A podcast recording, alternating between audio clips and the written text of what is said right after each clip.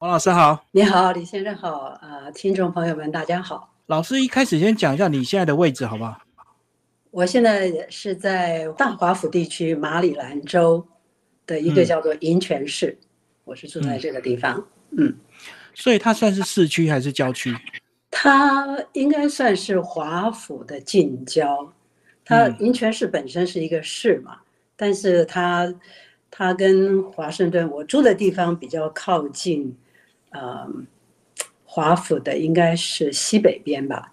是算算是近郊，华人多吗？呃，银泉市本身华人不是太多，但是隔壁的一个叫做 Rockville，那个叫洛城哦，那个就是华人非常的多，很多人把它叫成小台北。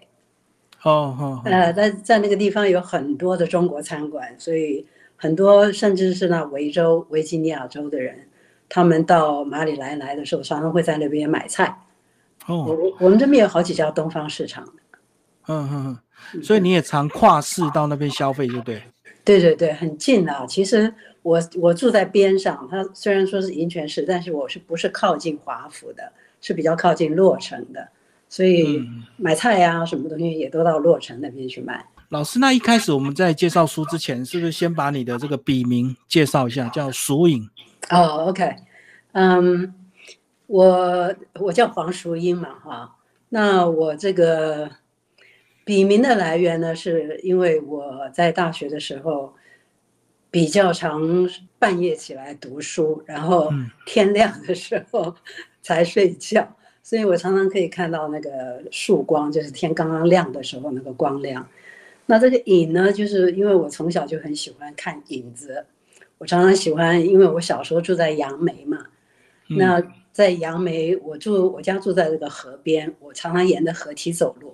那常常可以，早上也可以了，傍晚也可以，常常可以看到自己的影子，长长的在那个地上，所以我很喜欢看那个影子。所以在开始写文章的时候，我就用树影这个名字，而且它跟我的本名淑英其实也很像嘛。哦，哎，对，所以所以一直用树影，我用过其他的笔名，但是。大部分的文章还是用树影来发表的，所以这样听起来，老师好像在学生时代就比较敏感，会去注意到影子 这样的一个细节。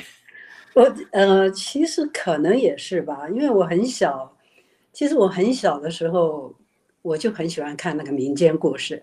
那时候不知道是哪一个出版社，我现在想不起来，就是有有有一套十二本的民间故事，所以我很小的时候就很喜欢看民间故事。也很喜欢听戏，而且呢，我我很喜欢，就是我我我读了这个民间故事，或者是说看了这些戏剧之后，我很喜欢把它再说一次。你知道那时候我们住在乡下嘛，一样，乡下很多房子它前面不是都有骑楼吗？嗯，啊，有一个骑楼，所以我们家因为在河边嘛，所以家的前面有个骑楼，骑楼再到马路，然后再到河边。所以前面的广场其实很大，那我我可能是在三四年级的时候，我就很喜欢把我看过的书，或者是我看过的民间故事，或者听过的戏，就讲给那些小朋友听。所以常常每天放学的时候，会有一大群小朋友带着他们那个小凳子啊，坐在我家呃前面的骑楼，我就讲故事给他们听。嗯，所以那那个时候其实蛮有意思的。那我就。因为是这样子的缘故，喜欢看书，喜欢讲故事给人别人听，所以就比较多观察一些事情吧。那时候你是如实的去表达，还是加油添醋去改编那些故事？也会加油添醋哦，也会加油添醋。像像什么小时候读的那《虎姑婆》啊，我我还会我还会表演啊，然后表演给他们看，自己也添油加醋，加一点东西。所以小小朋友很喜欢听我讲故事。我听我妈妈说，常常这个傍晚的时候，都有的时候多的时候到十几个人，都会十几个小朋友会在那边听我讲故事。民间故事几乎都是鬼怪。对呀，是没错。嗯，可是我小时候很大胆，就是好像对这些东西不大惧怕的样子，反而是越老越怕。哦。所以那时候就奠定自己的文学的一些基础啊可能也是这样吧。我就是也许就像你讲的，比较敏感，对很多的故事就是比较会放在心上。像我，我在杨梅嘛，我在杨梅读小学跟中学，嗯然后高中就考上北一女嘛。是。考上北一女之后，我就我北一女的第二年，我的导师就是那个陈英老师。嗯。陈英老师的笔名是陈英啊，但是很多人把它念成沈英，因为以为他姓沈嘛。其实他的本名是陈英嘛，尔东陈，然后是金字旁一个英。他的笔名其实也也念成陈英，陈就是有点像陈落，陈落的樱花那样子。所以他自己也把它念成陈英。他是很会讲故事的，他也很喜欢念书给我们听。所以我大概也受他蛮大的影响，而且他翻译很多书，我一直很喜欢西方的小说。我那年考上英语中的时候，我二姐送了我一本，是我看过的第一本翻译小说，叫做《基督山恩仇记》。嗯，那本书我一看就入迷了。那那本书很厚，而且非常厚，非常厚。而且那时候翻译的那是好像是大中国出版公司，他翻译的非常非常好。后来我知道是绝版了，因为我曾经我在大学的时候曾经去找过，但是找不到那个版本。那个我就是一看就入迷了，所以从那个时候开始，我就很喜欢看西方的那个小说。那再加上陈英老师是个翻译家嘛，他翻译了很多西方的文学作品，所以我我对西方的文学也是觉得非常我非常感兴趣。开始就有提到秩序，就有提到你这位老师啊。哦，对对对对，嗯，他他当时哦，他比较英语中其实有很多老师都很杰出了，就是比较不像一般传统的老师，就是让你读读课本啊什么的。其实他对讲课文不是有太大的兴趣，他很喜欢念书给我们听，嗯，所以当时有很多女作家跟陈英老师也都是好朋友嘛，像像钟美英女士啊。呃，林海音啦，对，有我记得她曾经念过一本书，是金吉，金吉写的一篇文章叫《南瓜》，她自己一边念一边就流眼泪，她她经常会这样。所以这位老师就是文学家的个性，就对。对对对对，那我们班其实很多人都受他影响，我们班有很多很多同学其实文章也写得非常好的。好，那其实你老师你这本书呢？记录了过去很多生活的记忆，用散文的形式一篇一篇呈现。那是不是就把你家庭先讲一下？你那时候你们家里还意外造成杨梅的一个轰动事件，对不对？哦，对对对，嗯，那个本来我想把那个照片放在书上，后来不晓得为什么，呃，我当然是有点怕说把它放在有点像吹嘘的样子，所以后来照片我没放上去。这个事情很有意思，就是。我们家很穷嘛，我们从小家里就非常贫穷。现在的人大概很难想象什么叫做三餐不济了。嗯，那我们那个时候虽然社会上一般普遍都很贫穷，但是我们家是特别的穷。所以那时候就是真的是像我爸妈讲的，这一餐吃完了，下一餐有没有着落不知道。嗯，就就是那样子的环境。所以我爸爸，特别是我的父亲哈，他就。他就告诉我们，书读不好就没书读，嗯，你书如果读的不好，你就没有书可以读了，因为家里太穷了嘛，可能需要出去做事啊什么的。所以我们家每一个小孩都很会读书，就是就是书读的很好。那我的我的二姐跟我的哥哥，从小学一年级到六年级都是第一名，嗯，然后他们考初中，那时候要考初中嘛，联考嘛，桃园桃园县中学联考。嗯，他们两个都是考状元，就是第一名。我我小学成绩也很好，但是不是说每一年都第一名啊，但是都在前三名呢啊。嗯，那考初中的时候呢，我也考了状元。我我爸爸妈妈当时没有想到说我会考状元，因为我我的排行是我是倒数第二个。那。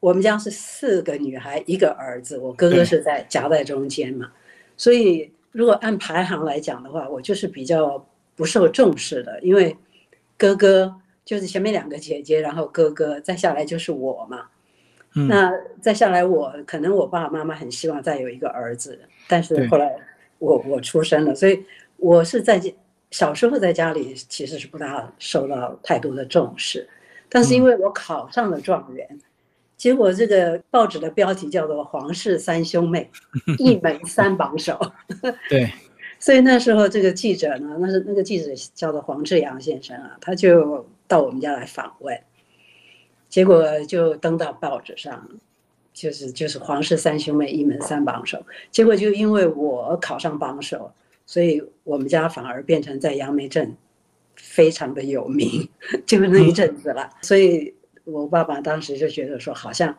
是我把家里好像撑起来的啊，变成把家里的那个。就是叫叫做什么光宗耀祖吧，嗯 嗯，可是那时候在考试的时候，你应该压力比较大，对不对？不觉得什么压力。我觉得小孩子跟大人可能不一样。我觉得那时候就是觉得就去考试嘛，好像也没有什么特别大的压力。嗯但但是考，其实我自己也很意外，我会考上榜首，因为我就我就觉得，我就觉得就去考试嘛，好像没有说特别觉得我需要考上榜首的那种感觉。哦，所以也许没有压力，反而意外的就放松了。对啊，对啊，嗯嗯，有有的时候也是这样子。然后后来呢，这个你念了北语女之后，你说你姐姐也念北语女，你爸爸就陪你们来台北念书了。对，那时候我哥哥考，我哥哥上建中嘛，嗯所以我二姐在北一女，我哥哥在建中，然后我又考上北一女。那时候我们杨梅中学好像只有四个人考上北一女，嗯所以到北一女呃就变成三个小孩，家里五个小孩，就三个小孩在台北了嘛。对，那时候我爸爸就，我爸爸当时在杨梅有一个叫做启信化学工厂，现现在可能不在了啦。嗯，他就请调调到台北来，台北有个总厂，就请调到台北来，所以我们当时家里就分两个地方了。我爸爸就带着三个小孩住在台北，当时叫做南机场，租了一间公寓，在就等于他叫做父兼母职了。那带着我们非常辛苦。我爸爸那时候身体非常坏，我觉得是太辛苦了。嗯，过劳啊。对，过劳真的是这样。嗯，嗯，南机场现在还在，你就知道那房子现在多久了，那一批国宅哦，那批国宅还在，没有盖新的吗？快要到了，因为在门口那边已经盖了一整个捷运站，所以未来有机会整批会都跟。嗯嗯嗯。我们那时候住南机场租房子，还不是说租一间公寓啊，是租人家公寓里的一个房间。嗯，所以是非常辛苦。那那个房间就是可以放双层的床，我爸爸跟哥哥就睡睡上头，我跟我姐姐睡下面。哦，所以你们才睡一个上下铺，几上下四个人。对，挤四个人，然后两张书桌，就是这样的，非常辛苦。嗯，是是是。好，那其实所以就是你们三个比较会念书嘛，就是你哥哥、二姐跟你。呃，其实我妹妹也很会念书。我妹妹高中的时候，她就是高中考不好，她考到集美女中，嗯，但是她后来后来是我们家唯一的女博士。我们其他是硕士，只有她一个人念到博士，所以也可以说他是他也很会念书。那我大姐呢，是因为当时家里比较穷，总总是要有一个人出来赚钱。他是牺牲的那个，是没错，老大，嗯，老大总是牺牲的比较多。嗯，所以他要没时间、没机会让他读书啊，他要赶快工作养家，对对？对，所以，所以我大姐，我在这篇文章里面也写，我大姐后来因为得了癌症过世嘛，嗯，他是我们家非常难过的事，因为觉得他替家里牺牲很多了，非常辛苦，可是呢，后来没有。没有怎么享受到，所以本来是指望说你们自己几个还不错，之后慢慢能够回头来照顾他，就时间没有机会，就对。对，不过我爸爸就是他，我我大姐过世的时候是六十二岁嘛，不过我我的父亲也是也蛮照顾我大姐的啦，就是他结婚之后，因为因为我有姐夫是军人，嗯，所以就是东迁西徙的，不是常常在家。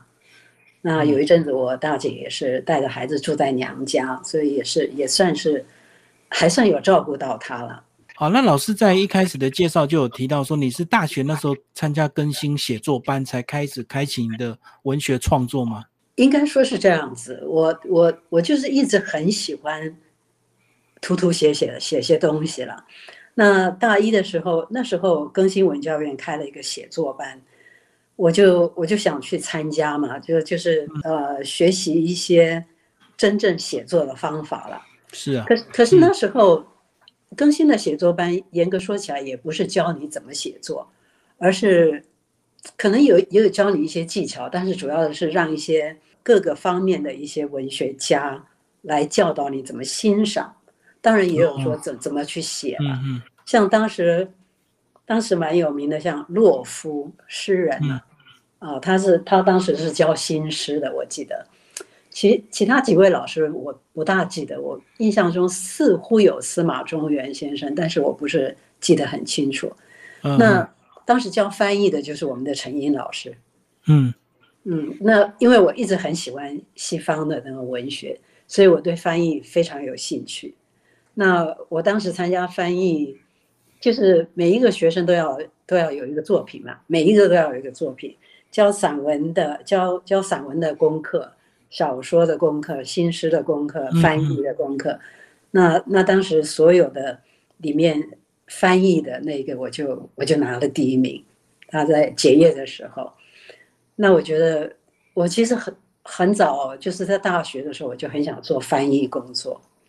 我觉得把西方的文学介绍给中国，呃，介绍给我们这个中国的朋友是很好的事情。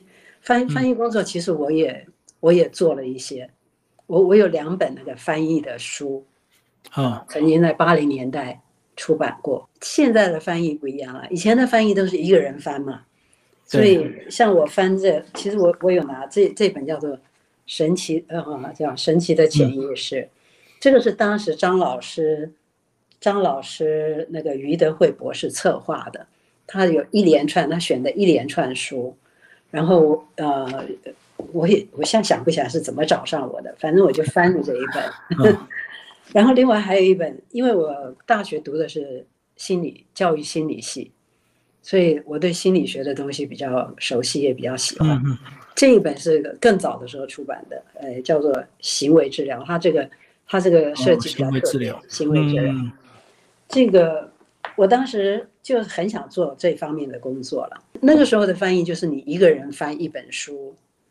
可是据说后来，就我出国之后，我本来想说在国外更有机会读一些西方的作作品嘛，我就可以拿翻译来做我的副业。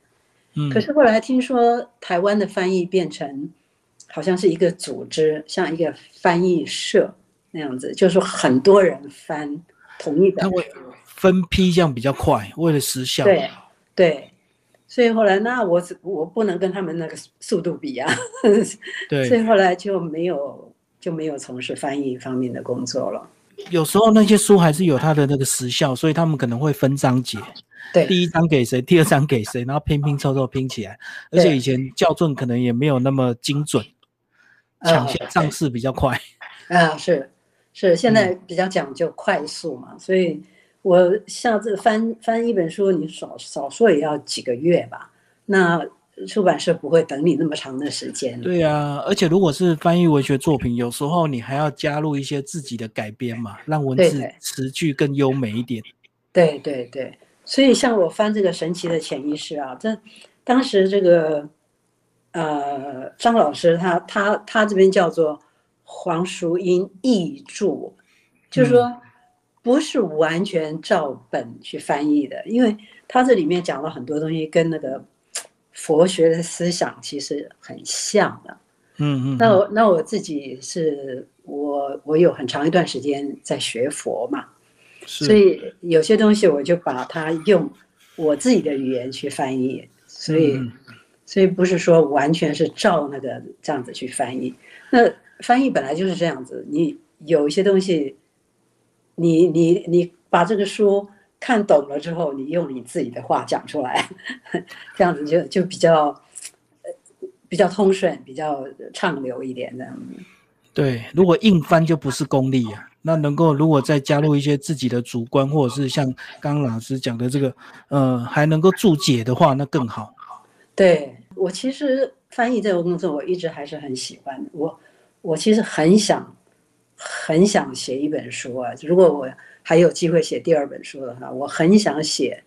呃，一本关于《道德经》的书，就是说中文这个古文言文，呃，现代的话，英文跟跟西方的一些哲学家的一些概念的这互相比较啊，互相做做一个整理。其实我一直很想做这个事情。嗯嗯，等于用《道德经》回头翻译成英文给西方人阅读。呃，《道德经》翻成英文其实有蛮多版本的，嗯，也有有蛮多这个西方的学者翻译《道德经》，其实蛮多的。是，嗯，好，那老师在这本书里面有好几篇有讲到你的这个宗教、你的信仰，是不是讲一下你当初怎么接触的？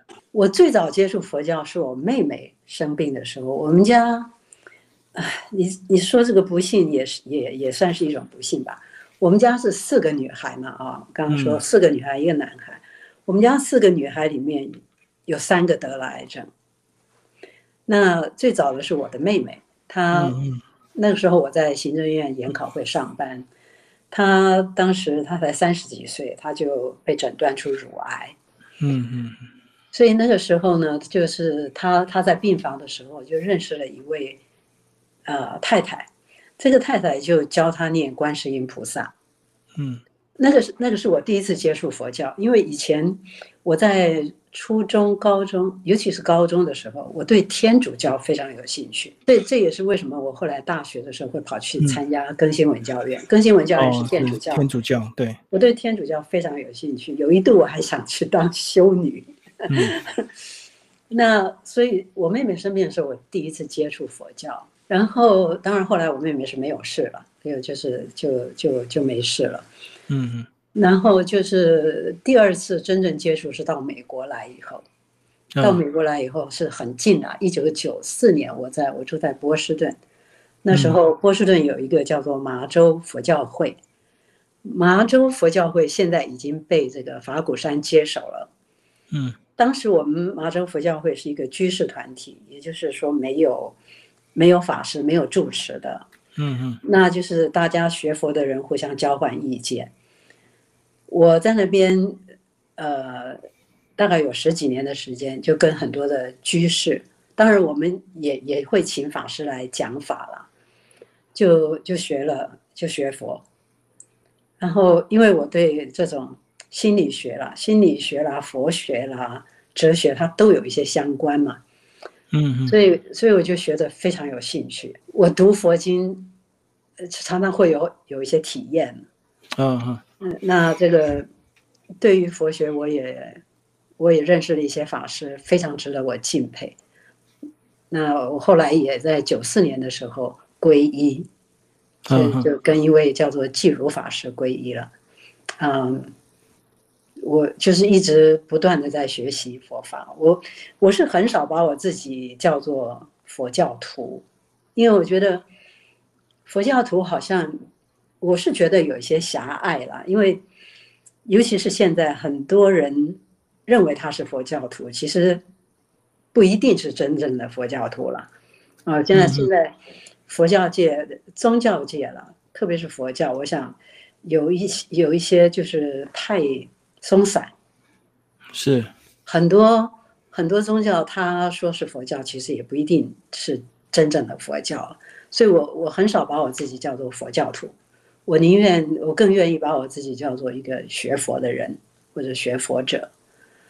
所以我这文章里面有很多篇是我这个学习佛学的一些感想，然后他也帮助我度过很多困难。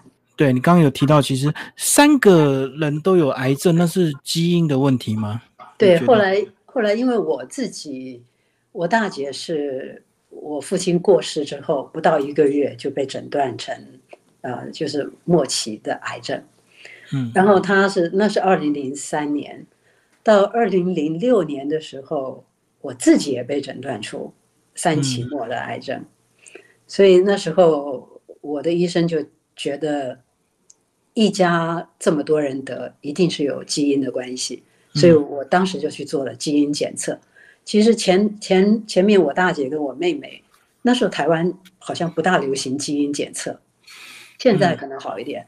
所以我我是第一个做基因检测，果然是我们我是带有那个基因。我我不知道台湾怎么翻，哎对。后来后来我妹妹姐姐他们才才去做，我我们是都带了这个基因，但是这个当时嘛也是也也是很彷徨，因为这种东西你不知道下去你是能活还是不能活了，这个这是很难说的事情。像像这个所谓的三期末，他们统计是说只有百分之二十的人活下来了。嗯嗯，所以当时也是，是是经过了一段蛮困难的时间。哦，刚有提到二零零三年，在这一篇里面就有书风的这个椅子，对不对？湖滨的长椅。湖湖湖，对对对对，湖边的长椅，对。对，你说那二零零三年那年刚好是你们家里算是一个比较大的一个状况。对，因为二零零三年我父亲。就是突然间过世了，嗯，他他那个就是呃叫做什么心肌梗塞，所以虽然他前面断断续续有一些病，但是没有严重到你会想到说会会会就突然哦，对，所以他就突然过世，对，心肌梗塞突然间过世，而且那时候因为我们家住在四楼嘛，没有电梯，那是老式的公寓，那等到这个救护人员上到四楼。在在这个 微微颠颠的把我父亲从四楼再搬搬到那个楼下送到医院的时候，已经来不及了。嗯嗯嗯。所以他他是突然过世的。那因为我在美国嘛，所以呃通通常是这样子，亲人过世的时候，可能孩子们呢，儿女们第一个就会觉得自责、内疚、自责，这个是很平常的一种。一种情形嘛，嗯，所以我当时就觉得很自责。那原原因呢，是因为我们家，呃，我我我们家是客家人嘛，哈，我爸妈都是客家人，那我先生也是客家人，所以我爸爸妈妈，呃，尤其是我爸爸，他就他就常常说啊，呃，将来他老的时候要跟我们住在一起，一方面语言通。一方面，他觉得跟我们比较有话讲，所以，所以我就会自责，觉得说，如果我爸爸是跟我住在一起，我我们就可以照顾到他，而且总脑子里总是在想说，在美国那个那个呃救护车来的很快呀，那因为台湾台湾的那个巷道很窄嘛，然后交通也不是那么顺畅，所以有的时候救护车来的时间就来不及嘛。所以，我我那阵子非常的自责，可是我的大姐啊，我的大姐是因为她老大嘛，她她的家庭观念是更重，她更自责，所以他他在我爸爸过世一个月，可能不到一个月，他他就生他就病倒了，嗯，也有影响了，嗯，对，我想心情是很大的影响。所以那一年就变成说，我我父亲过世，我大姐被诊断成呃末期的癌症。嗯嗯。那接下来就是因因为我大姐是，我我在书里面我就写了，我爸爸如果是我大姐形容我的父亲是家里的一棵大树，对，我们都在树下乘凉啊，这个大树在遮阴着我们。我大姐就有点像是我们家的顶梁柱。因为她很多事情她都揽在身上，她照顾弟妹啦，家里很多的责任她都是扛在肩上的，所以她就等于是我们家顶梁柱。一下前面的大树倒了，顶梁柱也倒了，那全家就很慌乱了。嗯嗯。那所以那一年是那年，像我哥哥，我哥哥在我哥哥在哈佛大学教书嘛，他那年为了我我大姐生病，他他一年回去回去台湾好像。五六次了，嗯嗯，就是就是觉得好像，因为我大姐是家里的这个支撑的力量，所以我们大家都觉得有点慌乱。那一年是非常难过的一年了。那我我就是看到，我看到我大姐在医院很受苦嘛，你知道这个癌症什么化疗啊、开刀啦这些，我当时就心里觉得很难过，我就因为多少有一点点这个宗教的理念啊，我就我就想要所谓的回向嘛，那我想说我能够做什么事情来帮助这个帮助，哎对，就就是，所以我当时呢，后来回到美国来。我每天上班开车的时候，我都会经过一个公车站。那个公车站呢，不管刮风下雨，等车的人都很多。可是既没有棚子，也没有椅子。我经常会看到老人啦，或者孕妇啦，就是就在那边站着等车。那美国的车又不像台湾的车，三五分钟就来一班了。美国的车有的时候是半个小时才来一班的，你错过了一班，有时候要等一个小时。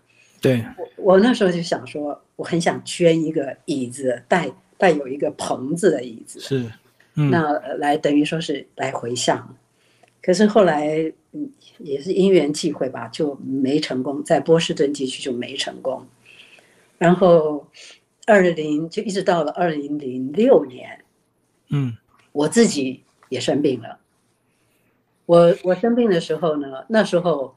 我生病的时候，我大姐的情况是非常不好，所以我就想起我大姐曾经希望我能够搬到华府来，搬到华盛顿地区，因为她有一个女儿在这边。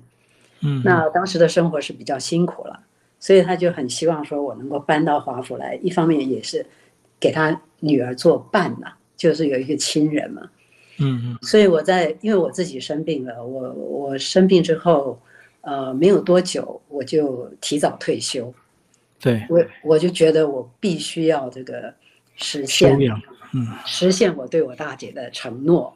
我大姐是二零零六的十一月过世嘛，我就觉得我必须要答应对她承诺，所以我就搬到华府来。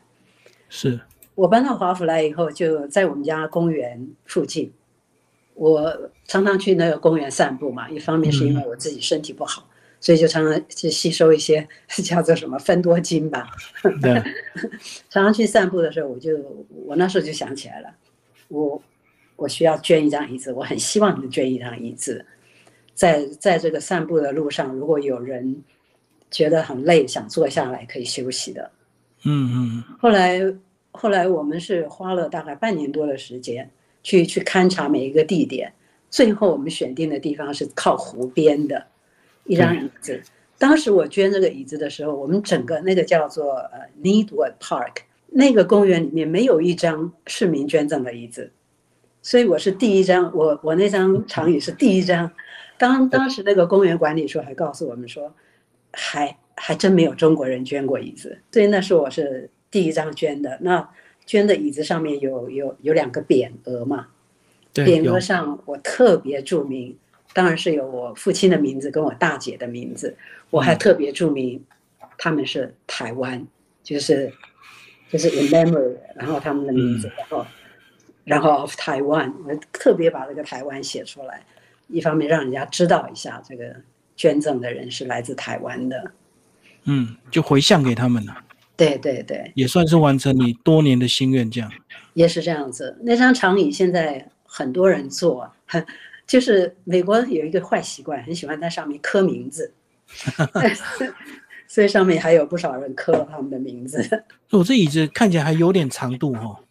呃，十尺的，十尺的是公园里面是公园里面最长的一张椅子。有，对，是书封的这张。因为因为它很长，所以当时公园管理处告诉我们说，最好中间有有两个那个把手，免得你知道在。在美国很多那个躺下来，对对对，在美国也有很多街，呃，台湾叫街友吧，是啊，对吧？街友他们会找地方睡觉嘛。他说，如果中间没有那两个杠的话，就很可能变成人家睡觉的地方，所以所以就弄了两个。当时的材质当然没有现在的好了，那是那是真的木头的。现在很多人捐椅子，这个公园里面很多人捐椅子了，他们就是那种，呃，比较不需要保养的。那那种那种材料，嗯，所以这个这个椅子，我们每年我们像我先生有的时候还会去把它上上一下这个保一下漆啊。对，不过他公园也会保养的，自己动手的感觉就不一样，就对。对啊，就是这就尽一个心意啊。好，那其实你在里面也有提到说，你曾经两次要帮你爸爸写传。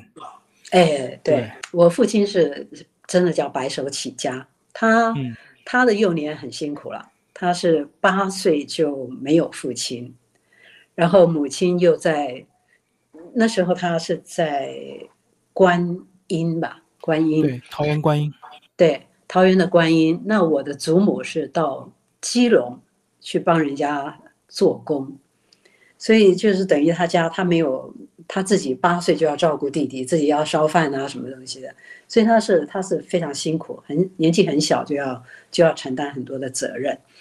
那也也到处去跟人家打工，到稍大一点的时候去到处去包工了。那那个时候都是什么？人家包了工，然后找了一些小工啊，就跟着去做事。所以他嗯，后来到台北来，我们不是都三个到台北来念书嘛？对。他他就到台北来，到台北来之后，他就有一个机会，就跟这个嗯一个。也是原先在启信化学公司的一个一位人士，就就认识了。那这这位我们当时好像是喊他叫什么伯伯，我现在想不起来他姓什么。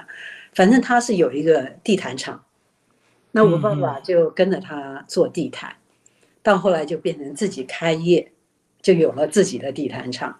那我们家环境就慢慢的好起来了。好起来之后，他就呃，他就帮助他的。堂兄堂弟啊，他的他的弟就就是很多亲戚嘛，因为那时候都很穷嘛，所以我爸爸就自己开了地毯厂，用的都是亲戚，大家也会靠过来。对对对，没错 没错。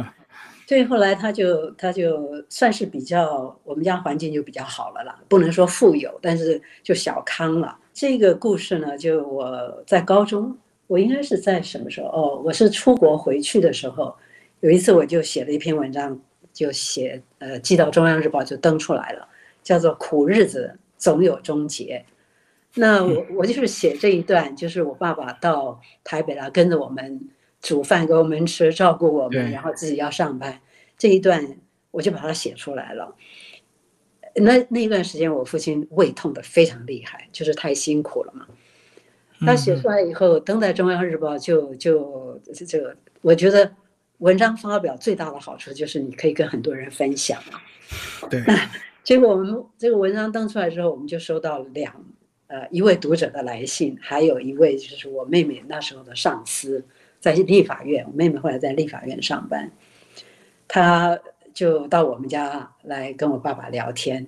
嗯。那那个呃小时候我们的邻居啊，在住在杨梅的时候有一个邻居，他也写信，我爸爸看了就觉得。一方面他觉得很骄傲，就觉得说把他的故事写出来，然后一方面他也觉得很欣慰。他当时就跟我讲说，他这一辈子啊很辛苦，这种白手起家啊什么的，他希望我能够将来帮他写一本传记，就是把他一生，他也没有用传记这个名词啊，就是把他一生的故事把它写起来，记录下来。对，所以那时候我就我就说以后我一定把这个故事写长一点。那是文章很短嘛，我说我会把故事写长一点，说不说不定写成一本书也不一定。那这个这个事情一过就好几年了，就好几十年了，我一直没有写，因为结婚了，后来又出国了，一大堆事情就就就放下来了。一直到我爸爸过世，我大姐记得了这个事情，我大姐当时就讲说，应该要要我。要记得这个事情，嗯嗯嗯，要替我爸爸写一个传记，因为这样子以后子孙才才有一个纪念嘛。对，所以所以那就是两次，我两次答应帮我父亲写传记。那后来因为是我大姐生病了，然后我自己又生病了，我我我那段时间是非常的这个颓废，嗯，因因为一方面觉得好像自己没有达成自己答应的事情。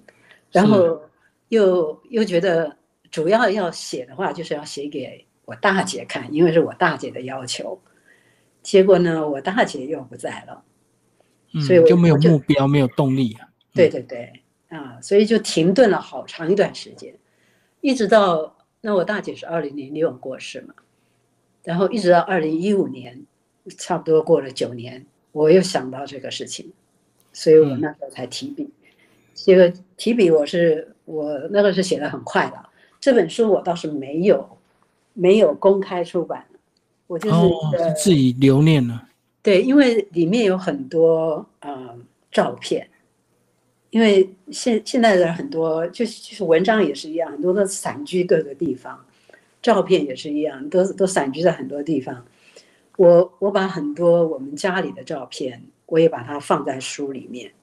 嗯，那因为有太多的照片，我就我当时就考虑说，我要不要公开，就是出版公开出版，还是说只是亲戚朋友们大家保留？但是我是觉得里面因为有太多的照片，所以我后来决定。就不公开，就就是就是私下流通，等于说是这样子。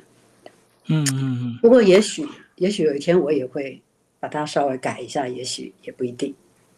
哦，等于太多当事人了，那很多人也也许他不是公众人物，他并不太愿意被被公开，就对。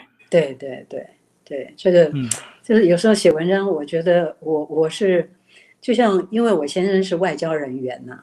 我曾经想过写这个外交人员眷属的故事，就是很多眷属啊，像太太们呐，其实，在台湾都有非常好的工作，但是为了先生的事业都放弃了。嗯嗯。然后到了美国，也有我也看过有些外交官，不一定是外交官了，就是外交人员的眷属啊，其实非常辛苦。也有一些人就是，呃，会变会会会变得很颓丧。也有一些这样的故事。我曾经想过写过，曾经想过写这个外交外交官太太的故事。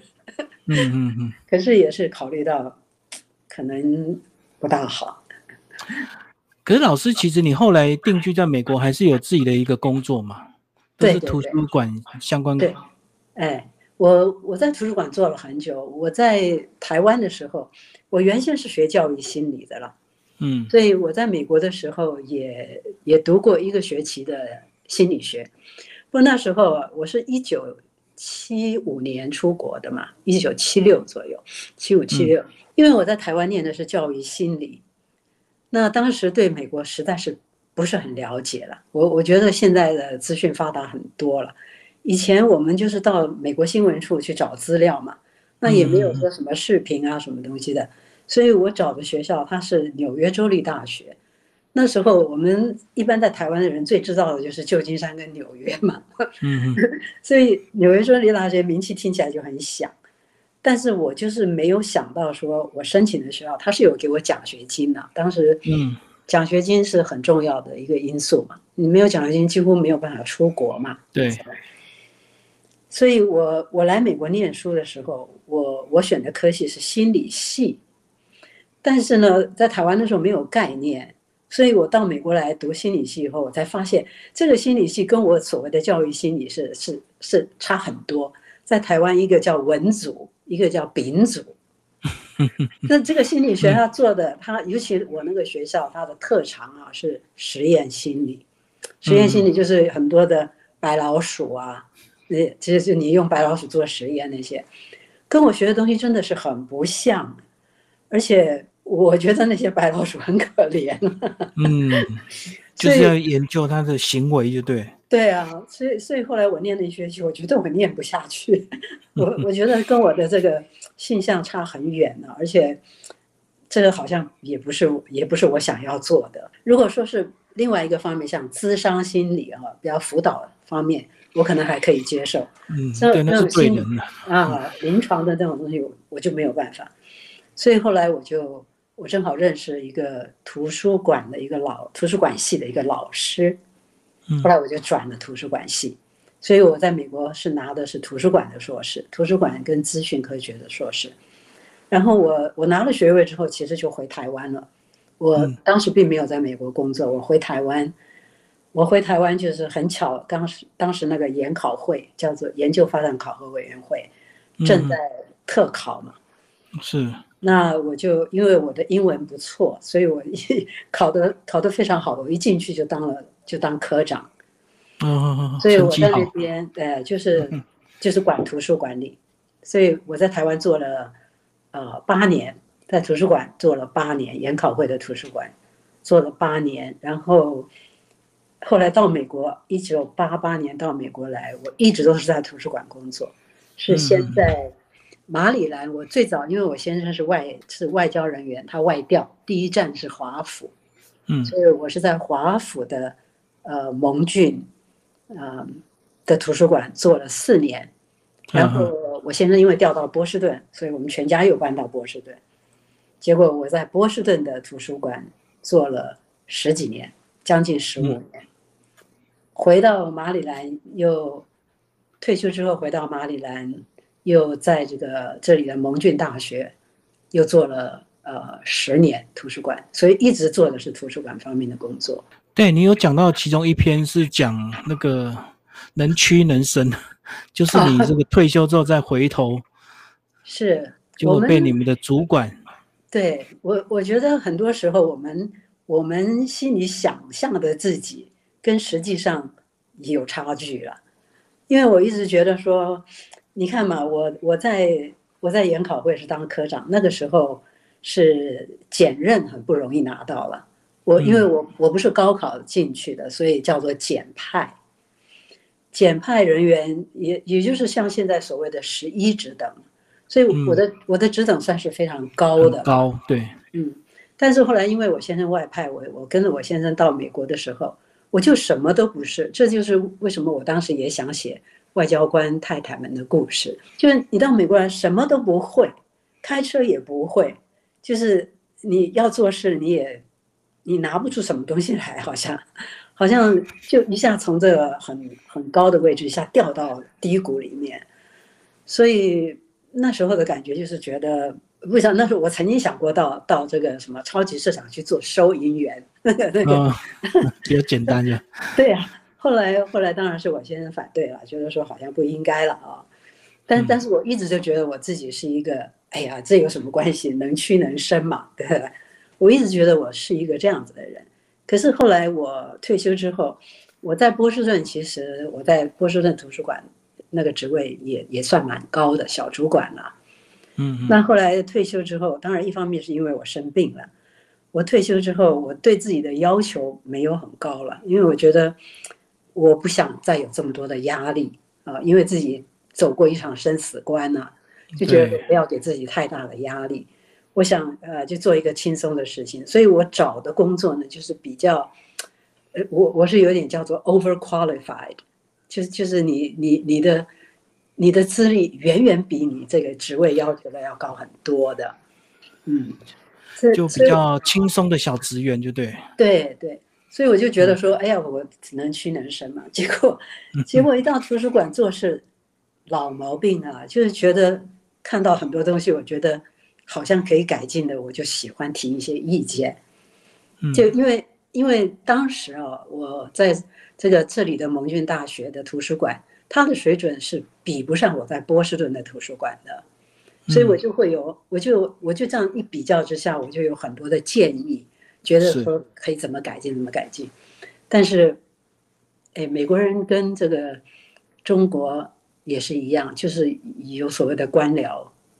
官僚这个太多，就他觉得你你的职位不是他那么高，他也不希他也不希望你太这个什么，太太争风头啊，越越权了，越权啊，对对对，就是他也不希望你越权。